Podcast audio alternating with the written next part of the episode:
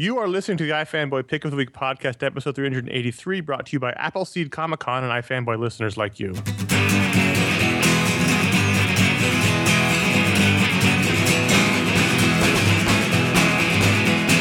Ain't no sense in fighting or arguing dogma. Been working all week long, and now we got a couple days off. You're a college boy, you got too much time on your hands. Sitting around thinking about revolution. You got fire in your britches and a 10 ton brain. Fire in your britches and a 10 ton brain. Too much thinking, drop fell insane. You got fire in your britches and a 10 ton brain. Hello, welcome to the iFanboy.com Pick of the Week podcast, episode 383. My name is Connor Kilpatrick, and joining me are Paul the Christian Gentleman Montgomery Present. and Josh the Big Train Flanagan. Gentlemen, How are you?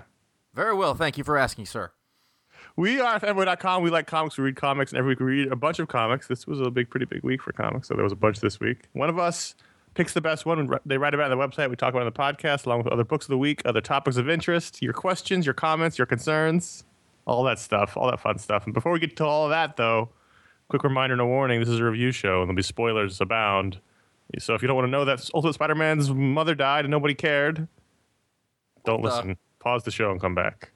Until that point, until we get to that point, the, that horn means Josh is the pick of the week. Go. I don't think anybody. I, I'm just realizing this. Every time you're about to tell me to start talking about this, I realize I have no idea what I'm about to say. like I haven't thought about it. I haven't planned. Thank God I write It's that. what seven years of professionalism gets you. Yeah. It's less preparation. iFanboy, good at winging it. Good at winging it. The iFanboy story. Winging it since 2000. All right. Let me let me not say good. Uh, Adequate. at winging it. Adequately winging it. Adequately winging it. That's, that's our new slogan. Go. Uh, the, the pick of the week is Uncanny Avengers, which still doesn't sound right when I say it. Number seven uh, by Rick Remender and uh, Daniel Acuna. And uh, I, I just liked this a lot. There was actually several uh, books that could have been the pick of the week this week, but uh, at the end of the day, you know, when we go back to when we were talking about the first issue, and I remember the complaint of it being that you know, I don't know what's going on. I, I don't know. And I just, it, it brought me back instantly. And I mentioned this in my review a little bit, but it brought me back instantly to, I hate to say this, but when I was a kid and I had this big stack of Avengers comics in this ripped paper bag that someone brought home for me. They're like, oh, we knew this guy had comics, thought you'd like them. And they were all Avengers comics, you know, steep in the Wanda uh, vision uh, sort of, uh, The best era. yeah, drama years, and it was really melodramatic. And I didn't know what was happening with any of them when I started, but I liked it a lot. And this Roger reminds me of that era or before that? which I, I wouldn't even tell. I couldn't even tell you who it was. Who Is did that the. Black Knight era before the Black Knight? I want to say before. Okay, a little bit before Roger. He may have shown up a little bit. 'cause uh, I didn't know most of, the, most of the characters at the time, you know. But I, I was reading this, and there were a couple of very specific moments that that just flashed me back to that, and I was like, "Wow, I haven't read an Avengers comic like this in a long." And I do think of this as an Avengers comic. I know that It it's is. a Oh, totally, it's an an Avengers comic. co- Okay, well, they're all Avengers comics now, by the way. we are all Avengers. They all came out this week. They're all Avengers, but this is this is right now for me. This is functioning as my Avengers book, and you know I I'd had enough of the way that the Avengers books were uh, under Bendis, and I'm I'm not loving the ones that Hickman's doing. I know they'll be good in 12 I actually months. pulled the ripcord in those books this week. yeah, like they might be good in 12 months, and I can go back and read them then. But right now, it is not holding my interest at all, so I stopped. Yep. Uh, but there were just a couple of moments in here that were that were touchstones for me, uh, in in in you know what I like out of one of these comics. It, right away, first visual cue, page two, was Acuna drawing that celestial. Coming out of the out of space, and I was just like, all right. it was just like it, Alright. that that image just made me super happy. And then as you get through, basically the rest of the there was a lot of the issue was the Avengers just talking to each other in the mansion under a lot of pressure from outside, and you know, uh, um, I was just thinking, you know, there's often a complaint about modern comics is that like the Avengers sit around the coffee table talking. But I'm thinking about it now as you talk about the old comics. I mean, that's a lot of what those old stories were too. sure, Was them just was them sitting around. The, the Avengers was as much about fighting Kang as they were about Wanda and Vision and and Simon's love triangle and and you know people fighting in the mansion. I mean, as, this as is was the X Men. You know, that, Yeah. that's not unusual. Um, so you know, we get into the mansion, and, and Alex is trying to figure out what he's got going. I really like him, the way that the way that Remenders. I know he said the most horrible thing on earth, which may or may not be. Re- I don't know. Who cares? Um, That's gonna get me in trouble. Uh, and May or may not be what, Josh? it may or may not be an allegory to real life or not. Uh, it's you know who cares. Uh, I don't. Uh, and then you cut to sort of moping, tight red turtleneck Simon, you know, in in his bedroom. Uh, and then Wanda comes in, and it just it looks like it's straight out of a different era. It looks like a dramatization of old soap operas, and there's just this. What what was his line? That was my favorite. That was my favorite moment of the week. Is like I came back from the dead because I loved you so much, or I something love like you that. so much. I came Once back, I came from, back the from the dead for dead. you. Yeah. And they look like they're about to kiss, and then And she's like, "That's a lot of pressure." yeah, I'm like a gonna go. brother, she says, and I was like, oh, that's that's gonna hurt. It's like very dark shadows. Like I love that. I love that Wonder Man has a mannequin that he keeps his suit on, and it's like a it's like appropriately sized, so it fits perfectly. it's like somebody took a molding cast of his That- body that- to create the mannequin. That doesn't. Do you seem, get that when you become an Avenger? Do you get your own mannequin that, fits perfectly? that? fits Doesn't your seem body perfectly? convenient in terms of getting it off of there. No. Because see, the body can um, turn and shape and move. That seems to be solid. So There's like if there's an emergency, he's got to get the leg off the legs. It's, it's whole, he's got to break it in half. yeah. and- well, he's he's an actor, right? Is that Yes. not that so? Maybe he had like a body cast made for one of his films. Well, anybody who loves their body has a body cast made. I'm, I'm, I'm right, Connor. Right? yes. Yeah. I have one right. I I, I got a new one actually because Yeah. I've Oh, been working out, so I had to get a new cast made. And I can't even look at the old one. Uh, and then you cut to you know Alex and, and Jan, you know, looking through. They're gonna sell clothing, which is uh, hip- The Hipster Avengers line. yeah, hipster Avenger clothing. progressive I mean, hipster clothing. pro- propaganda.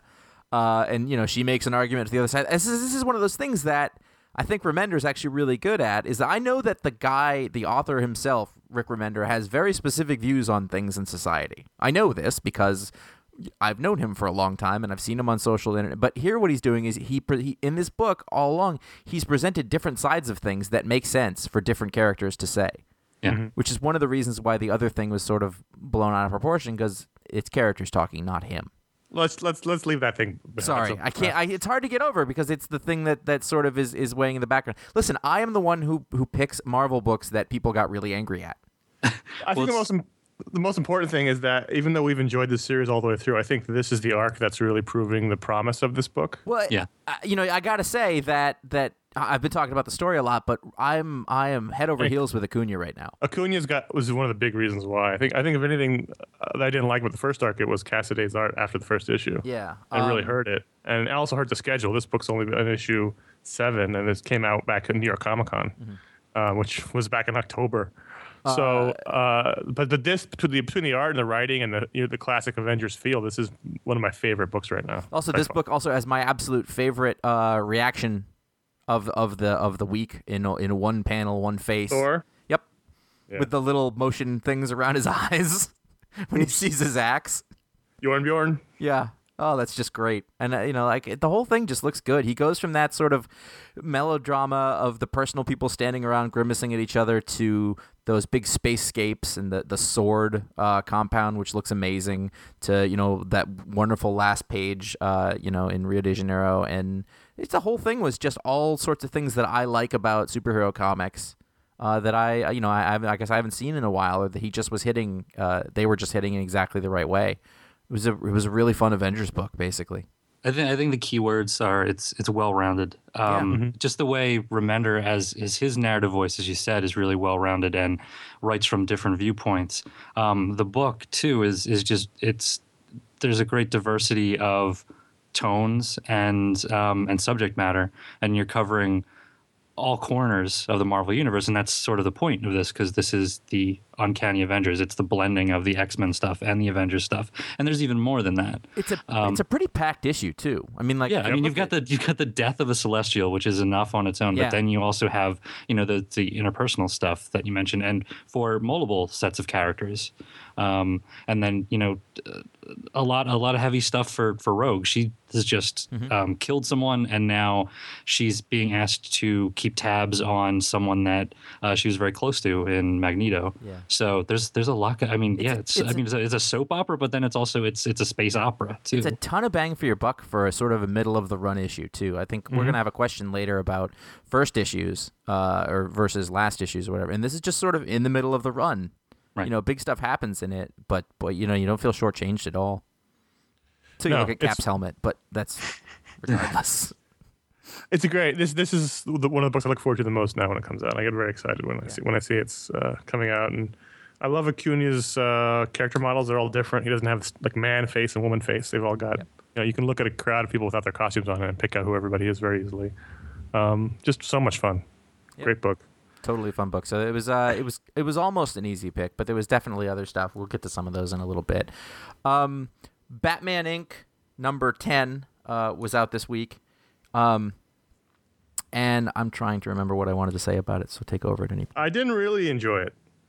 Uh, No. I didn't. I didn't really like it. I think it was probably my least favorite issue of the run so far. Um, Batman's making some interesting choices. Okay, yeah, that's it.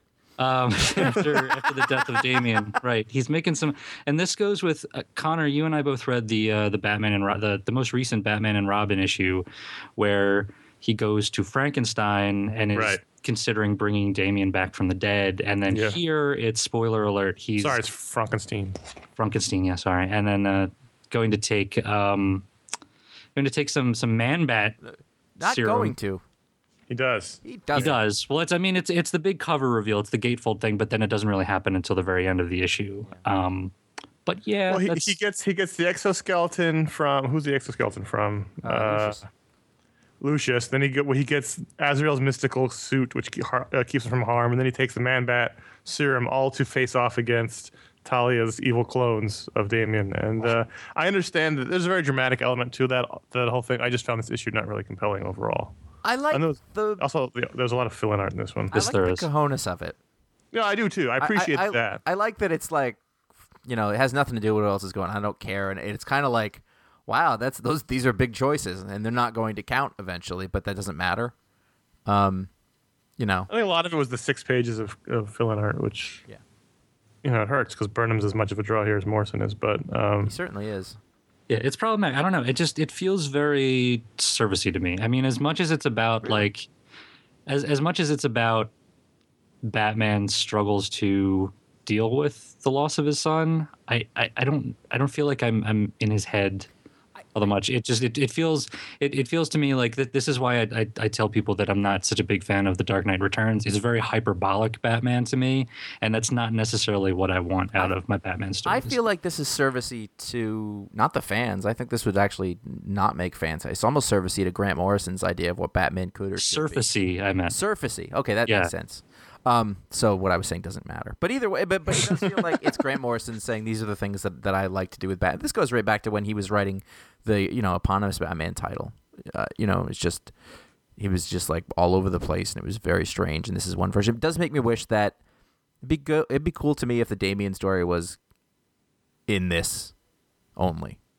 You know what I mean? If this was the only instead instead of everybody else trying to fit their things in and do their eulogies in f- five different books, you know, like make this the story. And But then again, I've but then again, I've I've enjoyed some of those moments in other books, like the way the way that they cover not not that Batman and Robin issue, um, but some of the other Batman and Robin issues and some of the other Batman issues, and you know, so but uh, I don't know, It- the- the- I I don't. I don't think this is this is bad stuff. I just it's not really what I'm looking for. Uh, and I've been enjoying the storyline. I just this particular issue for whatever reason, I think it was just it was just a lot that I didn't really care about. I'm looking forward to what happens next. I mean, we've got three more issues and the run ends, and and I do want to see the confrontation. But this particular issue, I don't know why, but I just wasn't really into it at all. and I, I don't I, don't- and I don't want to be totally dismissive of this because there are things I liked in here. Like I I like the introduction to uh, Azrael um, because um, not being a huge follower of of Azrael and what's going on in that corner of the Bat universe. the best time.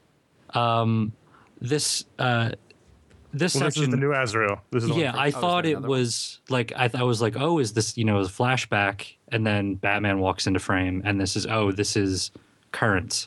yeah. and so I thought that would and and I liked the parallels between that and then Bruce putting on that armor. Um, it just gets kind of batshit after that, which is fine, but I don't know.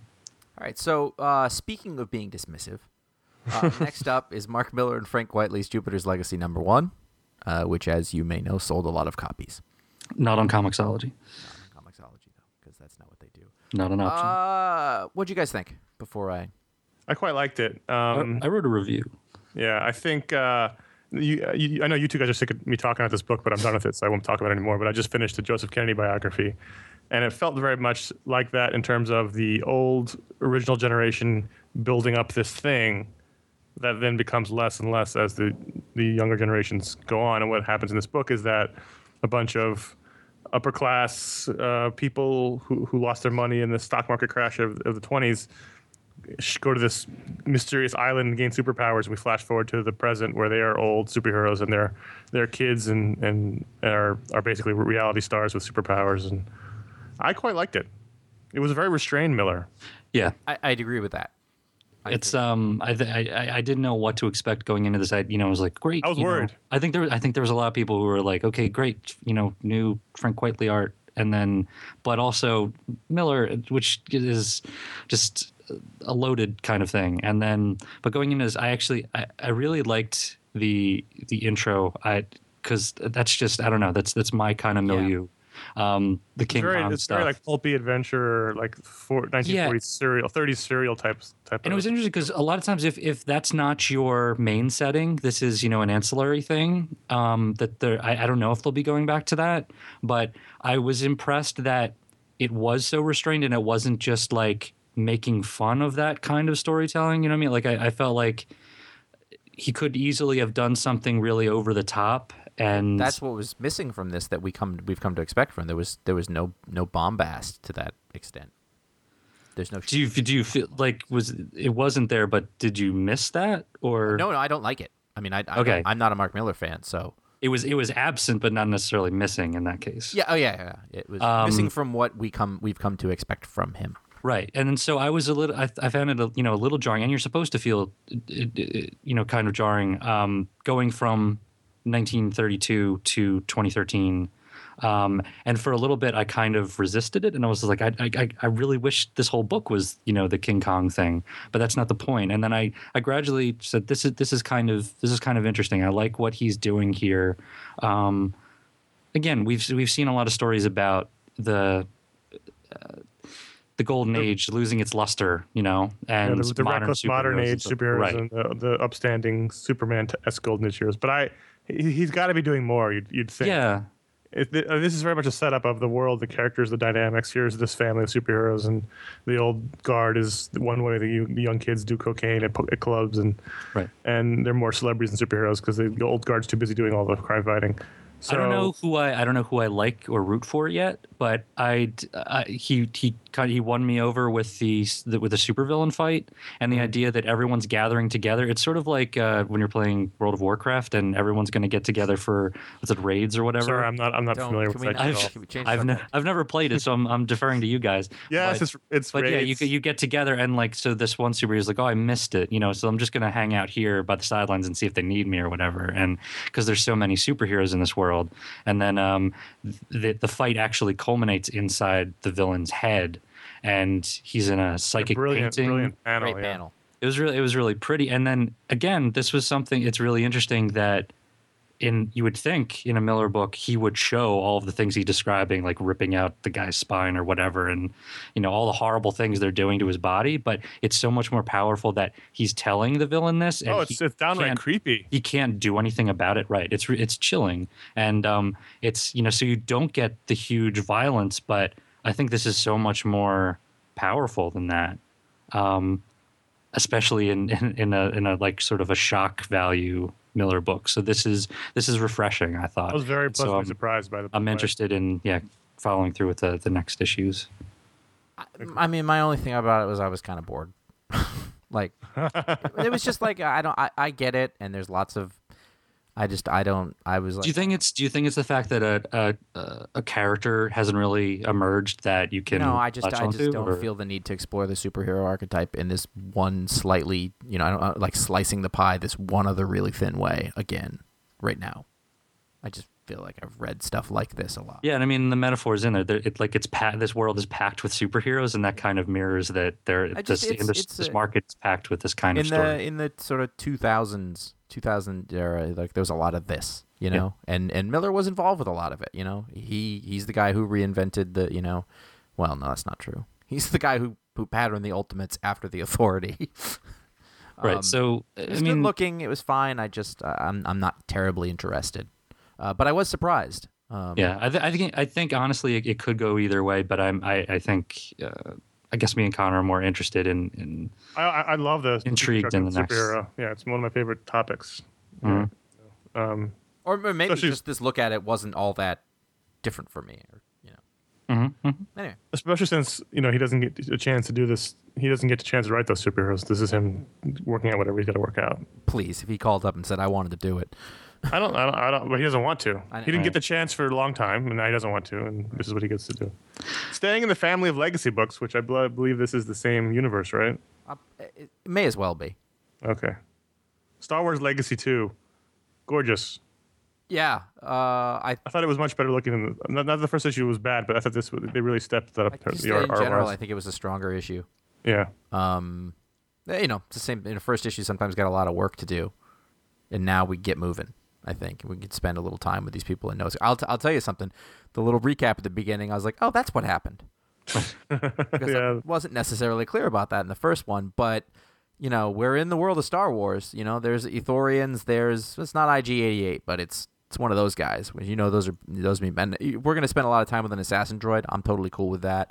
I Oh yeah, when I saw that, I was like, Yeah. yay! I mean, My- you my- know, My only problem with this issue is is the same one I had in the last issue is that I'm not necessarily interested in Jaina Solo as I am in Han Solo. Like I don't, you know, I like mean, I'm in Star Solo. I, I, I, whatever, you, however you want to, however you want to call it. But you know, I like reading about Han and Luke and Leia, which is why I prefer, I prefer the other book to this one. It, you know, I just I've never really been interested in the future of these characters without you know hundreds of years later. right. Um, I mean, I like reading it. It's really fun. This this was really fun and action packed, and I really thought Hardman's Hardman does, draws great aliens. You know, all the aliens in here looked wonderful, and the droids, and the stuff. ships and Yeah, but ultimate, ultimately, I'd, I'd rather just just this be Han and Leia as opposed to, you know, whoever they are. Is it? Okay, so we're, we're we're on the flip side on that because I think I think for me, I'm sort of sou- not souring necessarily. I'm still enjoying it, but I I I prefer this to the the Wood book because uh, there's an uncanny valley thing with seeing Han Solo on the page, but it doesn't feel like Han Solo to me. Like it doesn't. The dialogue doesn't. I don't know, and maybe. I don't. Maybe it is true to if you actually go and, and look at it one to one from the from the films to that. But it just for some reason it's just I I I think there's more freedom here to to do something, and I'm not I, I'm not coming to it with the baggage of this is what Han should sound like. This is what Leia should sound like, um, because these are original characters, but in a world that's really familiar, and with a storytelling tone that is familiar and and feels like Star Wars to me. And um, I I actually I really love um, uh, Ania and her Mon Calamari friend Sauk, believe his name. Um, and that that's just a it's a really good dynamic. And then bringing in this AG um, assassin droid or, or uh, bounty hunter droid is fantastic. Um, I think they've they've got a really good team for this little quest that, that they're on, um, with great villains and um, it's got all the Star Wars trappings there. So I got to tell you, I am going back and forth on both of your positions. Mm. Part of me is like, yeah, this is cool, and then part of me is like, I also like the other thing, and I'm like, I also don't like it when they do the other thing. I can't decide. I enjoy I both think it's- books. I'm I not think going it- to rank them. yeah, This I one think, I, looks. I think it's subjective. I don't know. It's it's a, it's a thing of preference. And again, I like both of them too. I just um I'd give this one the edge. I just wish this creative team was doing the other book. Is what I wish. I mean, ultimately, that's that. Then I'd be, then I'd be really happy. well, we 'cause it can't always great. get what we want. No, Uh, although we got another fantastic issue of Fury Max. yeah, I would- this one almost made me uncomfortable. It I- I almost it did. It made me uncomfortable. I, and uh, Let's let's not talk about the end first. Let's talk about the Yeah. middle, which I Oh. thought was one of the best scenes I've read in in maybe years. Give me nouns. about- I've heard you guys alluding to this and this being shocking and harrowing. Well, and no, stuff. this is What the shocking part. This isn't the shocking part. The, sh- the, the best scene I thought in this book was Pug. the showdown between Pug and his wife, Okay. which has been coming for 11 issues. The, basically, Pug is the repugnant. for forty years. Yeah. Uh, the, he's the repugnant senator who's been pulling the strings behind everything that's been going on this whole time. And his wife is in love with Fury, and they've been having an affair for 40 years. And And so it's finally all comes to a head here. And just one of the most devastatingly uh, withering conversations between two people who are married but don't love each other. One of them has much more power over the other one than, than the other does. and just the, uh, the I mean the dialogue is is spot on and it, it's a little melodramatic and fine but the uh, the cartooning his his his posture and his face and his demeanor uh, just just speak to you know like they made his paunch like sort of he's just extra saggy. Do you feel like uh, Parlov is getting even more uh, uh, kind of I'm losing my, my train of thought the right word but it's just it's it's getting more expressive uh, less like even less sort of based on reality and, and letting the sort of cartooning sort of feel a little more naturalistic, I guess. Uh, it's like if you look at his face, it's just long and droopy, and it just it bespeaks, you know, I, I don't care what happens to you. And it's, it's just you've been waiting for this conversation for 11 issues, and it goes exactly the way it has to go.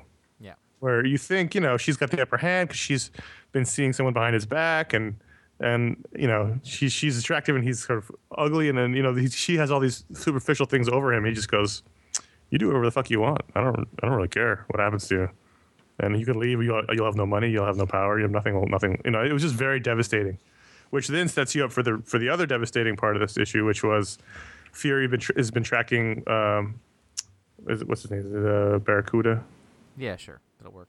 Um, Barracuda, and uh, he he to find out what's going on because they're trafficking drugs through Nicaragua, and uh, discovers that they've just massacred a village, and it's it's just brutal. Yeah, it really is. And and the thing is, like, th- this is not. This is fairly realistic with what happened. I mean, like, these are the kinds of things that happen, uh, right down to the the very specifics about them. Uh, and like his last that last page is is really unsettling. Yep.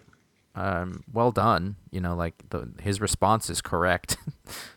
uh, the, what what he says at the very end, but uh, it almost it's almost like wow, is this too real? Like for this comic, I, I guess not. But uh, I mean, it's just it's, it, bad things have been happening all throughout the entire thing. Yeah. I think it's been very it's been a very real book throughout, as, as real as you can be with uh, Nick Fury, the character who is in Punisher, Max in Barracuda. So, um, just just another great issue. And I think we we have one more left to wrap this up, and it's been wonderful. yeah, Um, speaking of too real and real family fun, Appleseed Comic Con It's quite a Coming on- change. coming on May 11th. Don't miss out on one of the Midwest's best comic book conventions, Appleseed. Hosted in Fort Wayne, Indiana, Appleseed features over 100 creators and is a show dedicated to comics and the comics community. Uh, come hang out with creators like Mike Norton, Paul Hornschemeier, Laura Inns, Ryan Brown, and many more. Just $10 gets you in the door, and buying your ticket in advance guarantees you an exclusive 11 by 17 print by artist Dave Wachter. Check the guest list announcements, purchase tickets, and more at appleseedcon.com. We're fairly certain none of those people have ever massacred a Nicaraguan I village. got I gotta say that convention will be almost nothing like almost nothing like what happened in Fury Max. I've really got to plan what book goes before those next time. I was like, wait a minute. Oh, I mean, no. Paul, that was I mean that was as good a segue as anyone could expect. Uh, I got to give you that, but uh, whew. Am I the only one left reading All Star Western? You I am. are. yeah. It wasn't. I didn't leave because of. I just was like, I'm good. I'm all right. Uh, In this issue, in this issue, there's a flash of light, and Booster Gold appears, and I have to admit, I enjoyed it. I quite. It was fun. It was funny. You know, there's this guy walking around in a superhero suit, so he decides to disguise himself by putting on a duster and a, and a, and a cowboy hat, but but that's it. And uh, then, then he ends up through a convoluted sense of sense of a series of events becomes the sheriff of this town, and has to team up with Jonah Hex. Uh, it's it's not it's not a one and done. There's actually another issue at least, but uh, it was goofy enough, and I think that Palmiotti and Gray are in, in on the joke enough that uh, I actually quite enjoyed it. It was It's like it a it's like a Chevy Chase movie. kind of yes. It's Back to the Future three. He keeps trying to convince Jonah Hex that he's from the future, but Jonah Hex won't won't believe him, even though he's wearing what he's wearing. But uh, I enjoyed that. I also really enjoyed the Flash 19. The Flash was art by uh, Marcio Takara, who I thought he could totally draw this book if if Manapul can't keep up anymore. I I, He's. I really I really liked the art in this a lot. This might, might have been my favorite issue of the series, actually. Yeah. It was basically Die Hard. It was Barry without his powers in uh, in a prison. There's a prison break and you know happening at the the, the, the, the big uh, supervillain prison, and he doesn't have his powers because they've been siphoned away by the Dial H character and over in his book, and so he basically has to he raids the armory, takes all the rogues' weapons, and uses those against the people breaking in. And it was fun. It was one of those, you know, the hero still is a hero without his powers kind of stories. And, uh, you know, a lot of sort of allusions to Die Hard in it, but I, I quite liked it. Um, now the the last issue, it was the last issue of Avengers Arena was my pick of the week, also, right? Uh, That was the no, that was the no. arcade sing- issue. you're The right. Arcade You're right. one Well, the shot. last The regular arcade issue origin story, right? This is sort of us back in the thing. Uh, you know, I, I just it's kind of more of the same in a really good way. But I, one thing that I thought was really interesting about this is that we focused on X twenty three a lot. Now I didn't have a lot of experience with her. I just heard people complain about her and her brother. Just just her years. existence, like Yeah, not her even just her characterization. Super interesting in this. Hmm Yeah. Super interesting. Really well done. Like you know, it's kind of The of book that- is super interesting. It is. It is just kind of there are no bad characters. There are just bad writers. I, Do you remember way back when, actually, New York Comic Con again, when this book, right before this book came out, everybody we talked to at Marvel said this is the book to watch out for. Yeah. Yeah. And we were all like, ha ha ha, right. I Uh, believe them. This was the book to watch out for. This is a really, really good book. And then like that that idea was it a Brian K. Vaughan idea with the uh, the the kid with the Sentinel? Wasn't that that was like his concept like from years ago? And then like so that kid is not getting any traction anywhere else. And then so in here he has that really chilling kind of like monologue to he's talking to X twenty three right and saying that all this all this terrible stuff is happening and I'm also paralyzed from the waist down. And then he runs amok with the crazy Sentinel that he's finally repaired and now he's a major player in this in this game. And uh, I, I mean, the, yeah, the X twenty three thing, talking about you know when I walk into a room, I think about how to kill everyone in the room and different all the different variables. And she doesn't want to, but she, but that's just her training and her upbringing. And um, this is this is fantastic. I mean, it's it's great soap opera stuff, but really high action too. Yep. Yeah. I mean, uh, Hopeless is, is writing at a level a lot higher than you would think based on his uh, his experience. Uh, so it's really it's really fun. Um, speaking of high level, uh, I know we kind of mentioned this last time, but we got uh, BPRD v- BPRD Vampire number two, which they've somehow I guess they decided to just call it Vampire instead of 1949. Um, I think because those didn't sell too well. I'm probably. guessing. Uh, the one And thing- vampires are in, Josh. the one th- are they still like I feel like they're It's sort of behind like a joke, but then like everybody stops later and like, wait a minute, Yeah. yeah. Um, it is about vampires though. I can't you know most books are really at the end of the day. Um, I want someone to name a book about a vampire, but have no vampires in it. anyway, this is uh, Gabriel Bá, Fabio Moon, and uh, the, I mean the one uh, really the one thing I wanted to say about this was that uh, there were some other books this week that that I felt had some art issues, um, that that kind of were standing out to me. But this one, I, I was just like, it, they're it's so elegant the way that they draw pages. It, it it's perfect. I mean, like they. It's it's I realize and I know that they're on a Hellboy book, but I was like these these guys are the natural uh, successors of Mike Mignola. Like it's it's it's I, I don't know why it wasn't obvious to me before but there's so many And you're not just talking about stylistic stuff; you're talking about layouts. yeah all those things. I mean the thing about when mignola's drawing hellboy like there's nothing there that doesn't need to be and it just it just flows smooth. And and this whole thing was like that it's just elegant. And it's actually it's kind of a vampire show but it's actually kind of quiet feeling and and the you know the things that happen it the, the pages are just so nice. And it's one of those you want to look at you want to tell somebody to look at storytelling. I was like this is just this is just perfect. Like it was Yeah, well- just so good. when I when I think about Mignola and and what's great about a Mignola page, um, just setting up that atmosphere of what that what that room is like, Mm-hmm. what's what's over in the corner, and like little incidental stuff. And, And he's almost like back to that main character for a second just as he looks at it yeah, and he's almost like it's if it was poetry, he'd be doing list poems where you're listing just very, very specific things, but then it sums up. You know, they add up to something greater, and I think that's that's what Moon and Bá can do. Um, and I I loved the you know, like the little villages, these like sort of Eastern European kind of locations, and um, you know, cutting away to creepy looking characters. There's a there's a guy who follows them for a little bit, and the way you know it's not it's not easy doing a chase scene. You know, it's not easy doing a scene of pursuit because, and you, you talk about it in that like film studies, like when do you cut away to the person chasing or pursuing? When do you cut to a wider shot? And with this, you uh, completely understand the rhythm of how fast they're moving, who's going after them, how close they are, and um, and it's great. It's um, there's there's a lot of exposition in here too, um, and they even kind of make a joke about that, like enough stories. Let's let's get moving. um, but it's all told really well. Yeah, it really is. It's just it, it, uh, I just technically I was just blown away by it, uh, very much so. Anyway, Well, much like Flash and much like uh, Star Wars Legacy, I thought Young Avengers four was the best issue so far of this of this series. this Um, was this was very nearly pick of the week. Yeah, Yeah.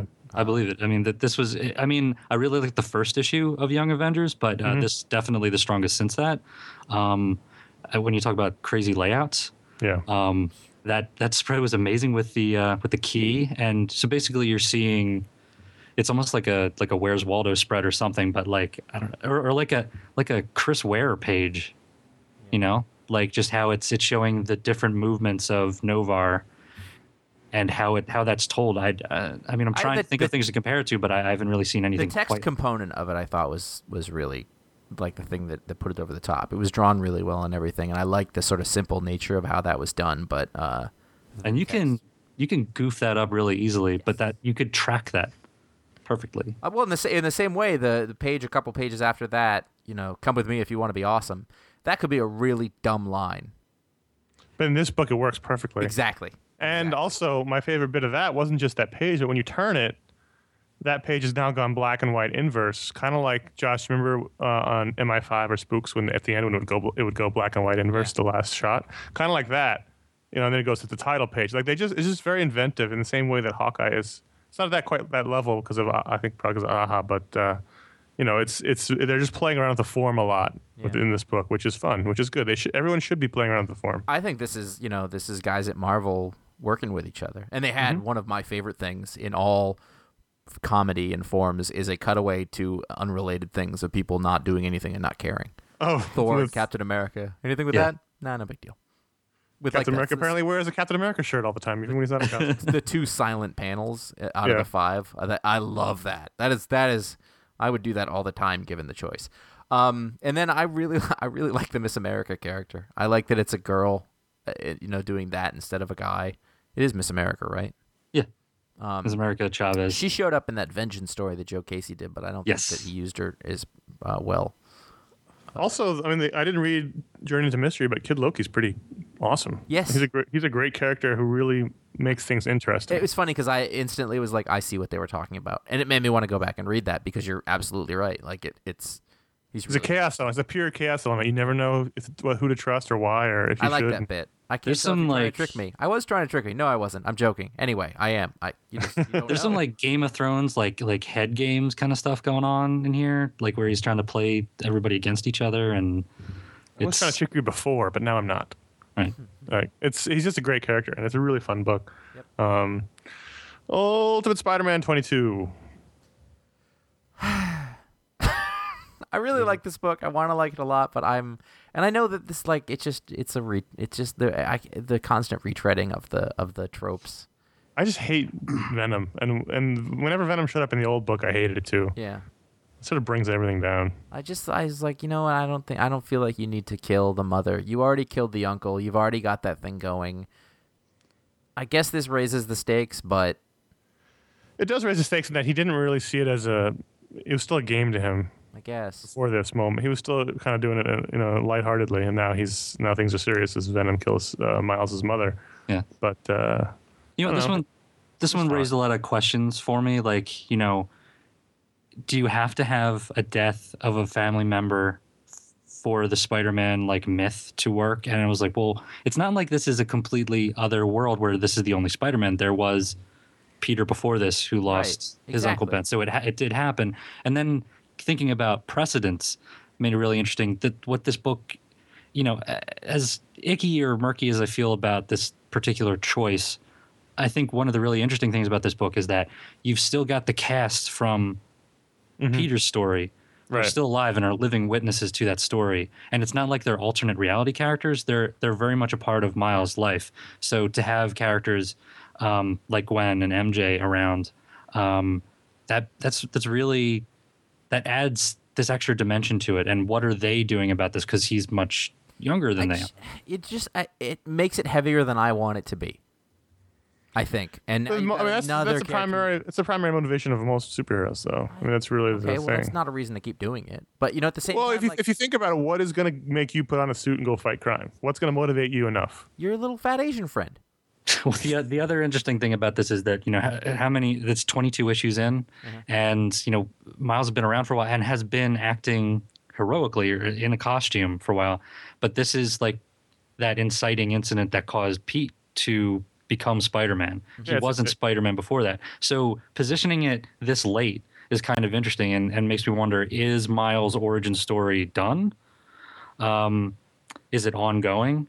Um, and it looks like he's going to do the you know toss his costume in the trash can thing and you walk got away. to that before. That was Amazing Spider-Man 50. So I I I think I feel the same way about this as I do as Ba- Batman Inc. this week, in that this particular issue didn't excite me, but overall, I still really into the story and the characters. I'm still look, I do want to see what happens next. I think Paul's right. There's a lot of interesting things that can happen next, but It's ju- this it- particular issue, I just I just don't. like, I, Don't like but when I think about it, I'm like, oh, it's another book who's who's somebody really close to him died. I got to read that now. Like it's just I feel like we've been doing that constantly. Well, these people have dangerous lives. I guess, but you know, have fun with it. Have him hide from his parents for a little while longer. I feel there's a lot more to do there. It's like The Sopranos. They'd always kill somebody off before it, just before it got interesting, because they didn't know what else to do. 'Cause that's life, Josh. People die unexpectedly. Whatever. This isn't life. It's fiction. So Those are the go. books this week we want to talk about.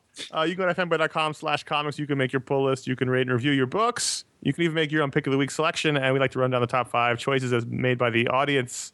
And number five, Batman Incorporated number 10, as we discussed earlier. 4.6% of the votes, and this is change at time of recording or really randomly at any time during the day, it might change. Uh, number four was the Manhattan Project's number 11, 5.0%. Uh, number three was Uncanny Avengers. Number seven, the iFanboy pick of the week, was 8.4% of the votes. Number two was Ultimate Comics Spider Man 22 with 12.5% of the votes. And number one, by an overwhelming margin, was Young Avengers number four with 49.4% of the votes. And I think that's a fine choice. Oh, I can't think argue mine with that. was Avengers too, I believe. mine. No, mine. I think I chose wait, Avengers. regular Avengers? Yeah, you got to be. You No, to no, no. I told you I pulled the ripcord in that. But now So when which I say one? Avengers, I mean Uncanny Avengers. Oh, oh, that we have to, we have to Oh, know okay. that nomenclature. What I'm saying is, I'm not reading any of the Avengers books. Right now, this is my Avengers book, Uncanny Avengers. Okay. When I say Well, for- Avengers, That's that's you're asking a lot of us to remember. it make it easy if I put Avengers into every title? Well, that, that, that's what Marvel's Ultimate on. Comics Avengers Spider Man. Would that make it things easier on you? I think I'm gonna I'm gonna be the people's champion. I'm gonna say Young Avengers is my pick of the week. Manhattan, the Manhattan Avengers.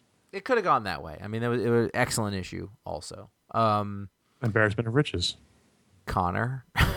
Uh, let's do a couple user reviews. If you go to fanboy.com slash comics, you can also write user reviews, and uh, we'd like to put some good ones on the show. Uh, the first one is by user Vumbo, who reviewed East of West number two, Jonathan Hickman's uh, new series from Image, and gave the story a 5 out of 5 and the art a 4 out of 5, and 3.5% of the iFan base made East of West number two their pick of the week. And Vumbo says, after the first issue of this book, many questions were asked. I'm not really sure. Uh, I'm really not sure how many of these questions were answered by this issue, but I'm still loving it. I'm not normally a huge Hickman fan, and while I recognize he is a very methodical and deliberate with his scripts, sometimes he takes a while to get to the point. This series, however, reminds me of all the best parts of the shows like Lost. We're thrown into this world we don't quite understand that is familiar only because we're told so. We are constantly meeting characters that are much more aware of this world than we are readers as readers. It works very well as a sort of opposite dramatic irony. If I had one complaint about writing, the writing, it would be that the great evil stored in the body of a child trope has gotten really, really played out in the past few years, especially in comics. However, this is not my complaint with this comic, as even the four horse children of the apocalypse seem alive and vibrant as characters. I need to to read this one another two or three times to make sure I, I understand what's going on. I think there, there's a lot of characters and a lot of political intrigue going on, and I'm still wrapping my head around it. But I did I really liked the um, the negotiation scene between Death and uh, it's well, it's a closing scene between Death and uh, and uh, Mark Twain, uh, but not really, um, or Uncle Sam, whatever you know, Foghorn Um, Leghorn, yeah. Foghorn Leghorn, exactly. Um, Now, now, now, now, Death, sit here now. If you put a, if you put a gun to my head, I don't think I could tell you what this book's about. Nope. Accurately, um, which isn't necessarily a bad thing, but I do wonder if Hickman, who who had gotten very sort of focused in his Fantastic Four run, has perhaps spun out too far again. You know, I think Avengers is I, that's one of the reasons why I dropped the Avengers books and and uh, I had to switch to trades on Manhattan Projects, and I might have to switch to trades on this too. It's just that, you know, it's it's it's very esoteric at times, and you have to sort of you know it's maybe maybe, maybe read better in chunks. Yeah, I think I think that's I think that's reasonable, and I I, I want to, but I I feel eager to go back and, and read the first one and then this one again, and like I, I want to to crack it, um, but I just I, I feel like maybe I, I didn't devote as much attention and time as I, as I would have liked, because um, I, I like a lot of the themes that he's playing with here. Um, I like this world, so. Um, all right, so let's talk about another book called Invincible number 102, reviewed by BLK Assassin 106.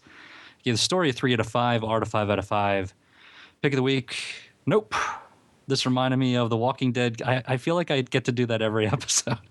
this reminded me of the Walking Dead comic pace wise. There was a big fight scene in the beginning of this issue, but afterwards, it was just a conversation between Mark and Eve. That's it. Uh, wow, now that I'm typing it, uh, dawned on me just how much nothing really happened besides the cliffhanger that Mark drops on us as readers. Ryan Ottley does a terrific job as always. That's that. Not a bad issue. It just ended really, really quickly, and we're taking baby steps forward. I feel like a lot of the focus has come off of this book well, it doesn't like get talked about at all. It doesn't get talked about at all. It's you know it's it's been around a long time. They were building up to their big issue, but they sort of filled things up on the way to it. And now the thing happened. Stuff. The one thing that he's he's a little off about is that something did happen. That was a really big deal. Uh, is that um, it, whatever. Uh, it, the dad, Omni Man, I think he's now the emperor of the Viltrumites. That's that was actually a really big thing that happened. But the thing is, like the issue was just there to tell you that that happened and most of the other stuff around it doesn't really matter. You just sort of you do sit around. But God, he he nailed it. I think Kirkman definitely has a formula, and that and that's it. Big bombastic thing at the beginning, a bunch of stuff in the middle, and then a last page that gets you. What happens in the middle doesn't matter so much sometimes. Um, yeah. I, I wish I you know I don't I don't want to say this lost a step. I'm I, I wish I was still as into it as I was. I think it's similar. It's really similar in a way to Walking Dead in that it's really just kind of hanging out with the characters you know, at this point, it's been going so long that it's really just kind of like, let's just hang out. I keep stuff, stuff may or may not happen. The thing here's the here's the thing is that I, we got the feeling that something big was going to happen with Mark a long time ago. He was going to step away or what, and like it hasn't happened. We're just waiting for him to make this decision. It feels like, so you know, some guy that always complains about his job, and you're like, just quit already. Mm-hmm. And I feel like he needs to quit. I don't know anybody like that. No, um, I've never met anyone like that. Everyone's really happy. We should move along. Yeah. So those are the those are the user reviews. Go to fanboy.com slash comics. You can rate and review your books, and if you make a, your review good and you get it in early enough, we can read it on the show. Uh, and let's talk about Amazon real quick. If you go to fanboy.com slash Amazon, you can uh, help us out by making your purchases through that venue. Uh, it doesn't cost you any money. It only costs Amazon a little bit, a little tiny percentage. And if you, you know whatever purchases you make in the 24 hour window after you go through that link, uh, goes right to the website and helps us out. Helps keeps the light keeps the light on. Get, keeps everybody you know, in the chips and Ferraris, as we like to say around here. And uh, we do say that. So, as, which is uh, ironic because we're really not. I mean, other than a couple of Ferraris. How many Ferraris until you're in Ferraris? You know, at least three. Okay. Last time, Paul challenged you to buy all the George Foreman grills, and no one did. So no one wins the prize. Yeah, we can see that you didn't. Pretty weak. So at fanboy.com slash Amazon, you can you, actually what you can the best thing to do is, is just copy the link, make it your bookmark if you're an Amazon purchaser, like we all have on our browsers, and you don't need to go through that website just uh, as you know as you normally would. So we appreciate all the support and thank you very much. Buy a diamond. Buy a set of bleachers. Somebody almost bought bleachers, but they were, it wasn't free shipping. Get serious about digital photography time to get on the on the high level. Say that you're working on the 5D, but it's like it's the Mark One. Like, what's the you need the Mark Mark Three? That's gonna that's gonna work with light a whole lot stronger. Your images are gonna show it. Mm-hmm. You, you want all those books. Step up to learn how. Josh takes lots of glamour photos of his Ferraris. Yeah, no, I well, I it's it's like a soft erotica, right? that I yeah. that I self shoot. Sure. So Joel writes. Let's get some audience questions yeah. in before we run out of time and or dignity. And this Joel is related. In, uh, uh, we, we talked about BPRD Vampire earlier, and he had a question on BPRD. I saw that Vampire number one is a direct follow up to 1948. Is there necessary information to the Vampire book in 1946 or 47 that I can start with 1948, or just keep going with Vampire? I've never read Hellboy or BPRD, and I was looking for a good jumping on point and a good story outside of my superhero Star Wars world. Um, no. I Um, I often will say just jump in, but on this I don't recommend it. there are there there's a there's some threads between the the 46th 7th and 8th series like minis um but not necessarily this the particular thread that's happening in vampire. Like there's other characters um it's that little like there's the woman who looks like a little girl. Like that's that's one of the carry I- I carryovers between them but year ones, I think benefit from knowing the other stuff that not necessarily BPRD, but at least Hellboy. And Go back and get that get that first Plague of Frogs hardcover. Yeah.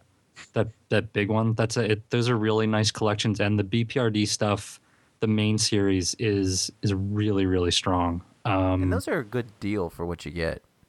if you want to just do the paperbacks, skip 1 and 2 and I think jump right to 3.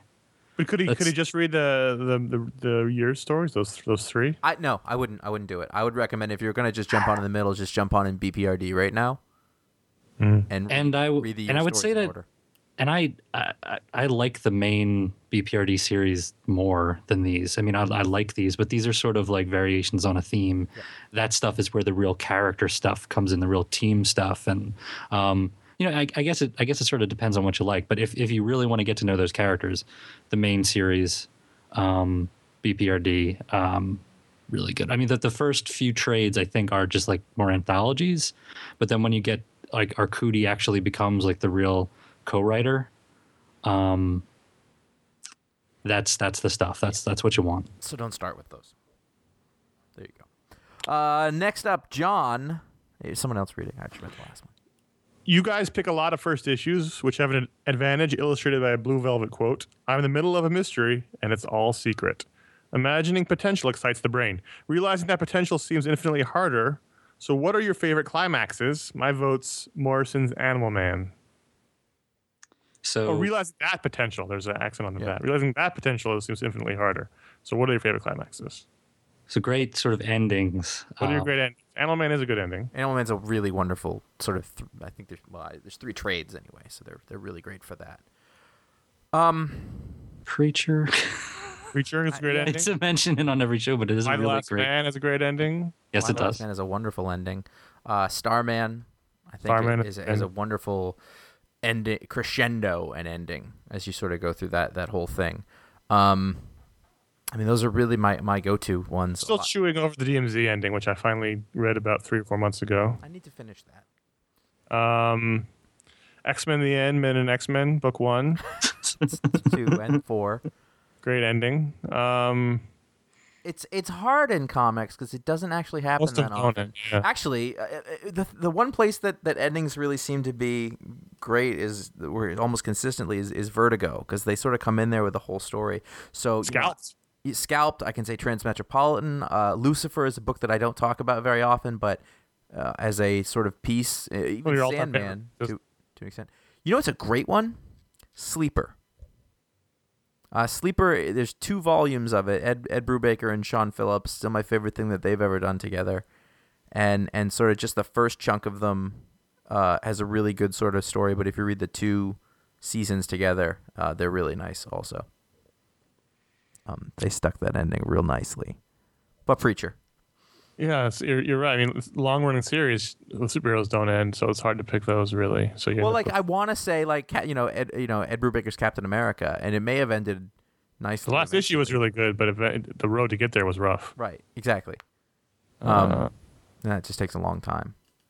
I'm looking at my tr- my shelf of trades, and it's hard to pick. Um, Those are- we picked some good ones. Eh, You know, not, Animal Man not is a Gotham really Central. no, no. Eh, eh, Gotham Central is the greatest series ever. That la- that like was like, Right. uh, I wonder how that series would do now. It's a different era than it, when it came out. I don't think it would do. I think. I don't think it would do like Would- gangbusters, but I think it would do better than it did. That's my contention. How did Alias end? Wasn't wasn't Bendis's like Daredevil arc uh, in general pretty good? Daredevil did Bendis' Daredevil run was really good. It ended well. Alias ended well. Um. Uh, the oh uh, Garth Ennis's Punisher ended really well. Oh yeah. Um. You know, there's some good. There's there's there's they're out they're out there. They're tougher to R- find. Rucka's Punisher. which Rucka's just Punisher ended. ended well. Yeah. Fear Agent. I thought did a really Yep. nice ending. Um, Lots of good. I mean, you know, it's it's tough, but they're they're there. The gems are there. yeah, Vertigo's 52 really. 52 ended well. If you like the big story, yeah, 52 was great. Who'd Yeah. have thought? So there you go. There's a bunch. Uh, do we have time for one more? Let's just, just squeeze one more in. All right, Okay. uh, Paul. Sure. Eric from LA writes uh, I write about art, novels, memoirs, films for a website on war, which leads me to my two questions. One, do you know of, would you recommend any comic books, graphic novels about the wars in Iraq or Afghanistan? The only book I can think of is Pride of Baghdad, which I loved. Uh, and two, which or what war comics, graphic novels would you recommend about wars that aren't World War II? I just feel like everything tends to be about World War II. Um, war. So anything about modern wars, um, I, the I had a hard time never-ending- thinking of any. Uh, I was, you know, like like the activity sort of dips a toe in it, but it's not it's not fully there. What was the book, um, Paul? Was it Shooters by by Eric Trautmann? Yeah. Um, that was let modern me, day, let me right? check that. What was that called? Uh, there was a book that from Avatar that I picked up in trade called 303 that Garth Ennis wrote, uh, and Jacen Burrows drew drew, and it was it's about um, Afghanistan. I you know I gotta say That's really good. to to me, and this is this is a prep. I don't tend to like stories from the modern wars. I, I don't know because I, I haven't sorted them out. I don't know. It's easier to do it when you're looking back than It, it's much easier to do it. I find it I find it very conflicting. I I don't really like reading those stories because it's still a thing that's that's going on seemingly forever. It's a different. You have to be in a completely different mindset. Yeah, and I don't like I, I don't like. There were like like three or four years ago there was a lot of movies yeah. about the and and and there was and I just I don't enjoy them. Uh, Um, it was You called would- Shooters, um, and that was very good. That was about a, a you know a soldier who came home and um, conflicting things about orders he was given, and um, that's I mean that's all about the, the modern war experience and, and Josh, family. You So- would enjoy three or three, Josh. It's uh, Garth Ennis doing war stories basically. So, All right. but in, but in modern. But there's also the second question. this one we Uh, can for- help you with. There's the Nam Yep.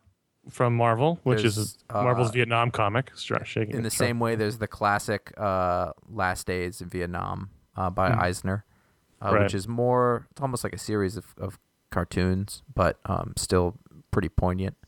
Uh, very important to comics. Uh, there was Joe- Three hundred. Yeah, 300. there was. It's a uh, war. Joe It is a war. Joe Kubert's story, Dong Xoai, uh, Vietnam. Uh, Mhm, That was a great one. Yeah, that was uh, you know sort of modern master doing. You can find a lot of take on it. Vietnam ones. Uh, Uh, if you want to go even further, uh, um, Safe Area Gorazde is a book by uh, Joe Sacco. It was about Bosnia and uh, Serbia, um, and, and that war. Really interesting look at, at a different place and a different time. Guy, the guy, he's basically a, a comic book journalist. Yeah. Um, you know, it's easy, but Garth Ennis has got a ton of the, the battlefield stories. They're mostly World War II, but there's a couple. There's a Korea one, and there's. Uh, Uh, but he's done other like if you look up Garth Ennis war stories, like he's done a lot. There was a World War One story in one of those war stories collections. I mean, there's they're there. You know, it's, it's mostly World War Two though by far because it's it's the most uh, globally influential war. And it's also the the one where you can kind of easily go good guy, bad guy, and just be like, we're done with it. Right. Um, everything else gets a little little more odd. The the Nam, I I know he said that earlier, but Yeah. that really Um, uh, Crécy, the the Warren Ellis. Oh, that was a good book. one. That was a good one. Yeah. It was pick of the week.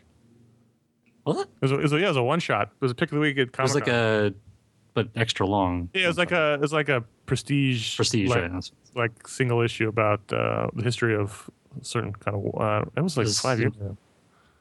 longer than Just that. old. Anyway, you can write us at contact at ifanboy.com. Thank you for your questions, everyone. And, uh, you know, to get on the show, you can do it that way, or you can call our voicemail line at 888-FANBOYS, which is 326-2697. In both cases, tell us who you are and where you're from. Thank you. There are other podcasts we have on the site, including the Make Comics podcast. Hey, one got up last week. I, I, I haven't been good with that. We talked about covers. I was like, we haven't talked about covers yet. We should do that. Um, really good one. Me and Andy Schmidt uh, talk about what's going on uh, in in different for different aspects of making comics. Um, he's a, a former editor, and now he teaches how to make comics uh, with his company Comics Experience. Um, so check that out when it's available.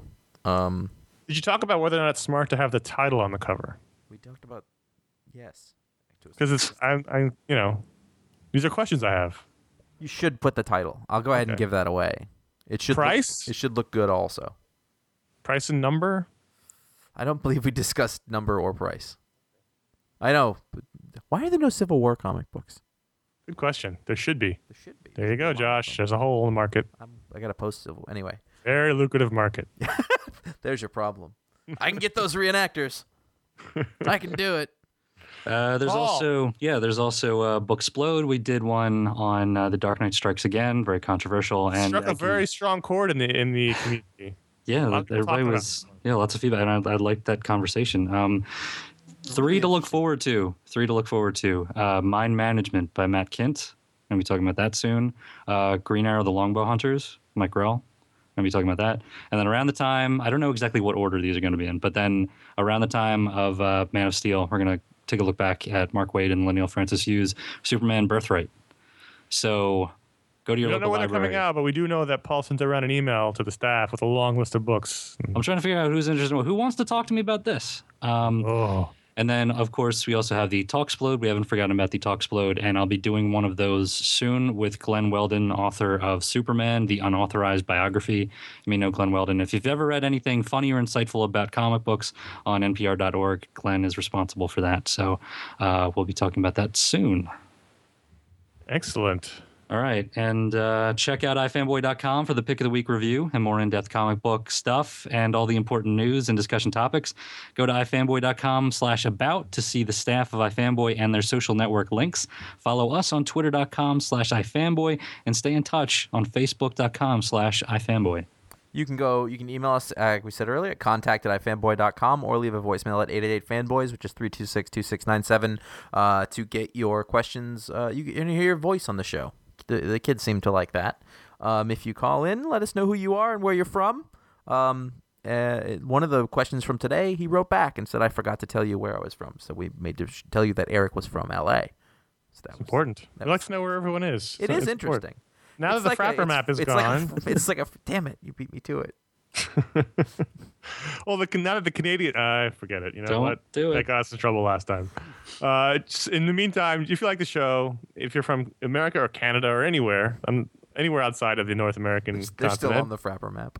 uh, you can go to iTunes, leave us a review for this show, for any of the shows we've got, or any podcast you listen to. It really is helpful, and it's uh, it helps give back to the to the show to uh, let people know that you like it or or what you think, and help people find what they're looking for. So, uh, you know, we appreciate it. You're our marketing team, American, Canadian, Mexican, no matter who you are. Actually, we got a lot of um, apology emails from them. They were saying they were sorry. And we actually got, uh, I just No, they were, in they were a saying they were sorry. Sorry. box of moose uh, they sent. So They sent you a box of moose. yeah, I might put it up on eBay. We'll see. Oh, Moose. that's so nice I of should them. have said that publicly. Queen and Country. Queen and Country is- war. There you go. There you go. Well then, we're gonna go peter out now. My until was- next week. My that name is was- Connor. I'm Paul. That was a wonderful Peter. I'm Josh. Overslept your first protest march. Cause you up too late reading Nietzsche and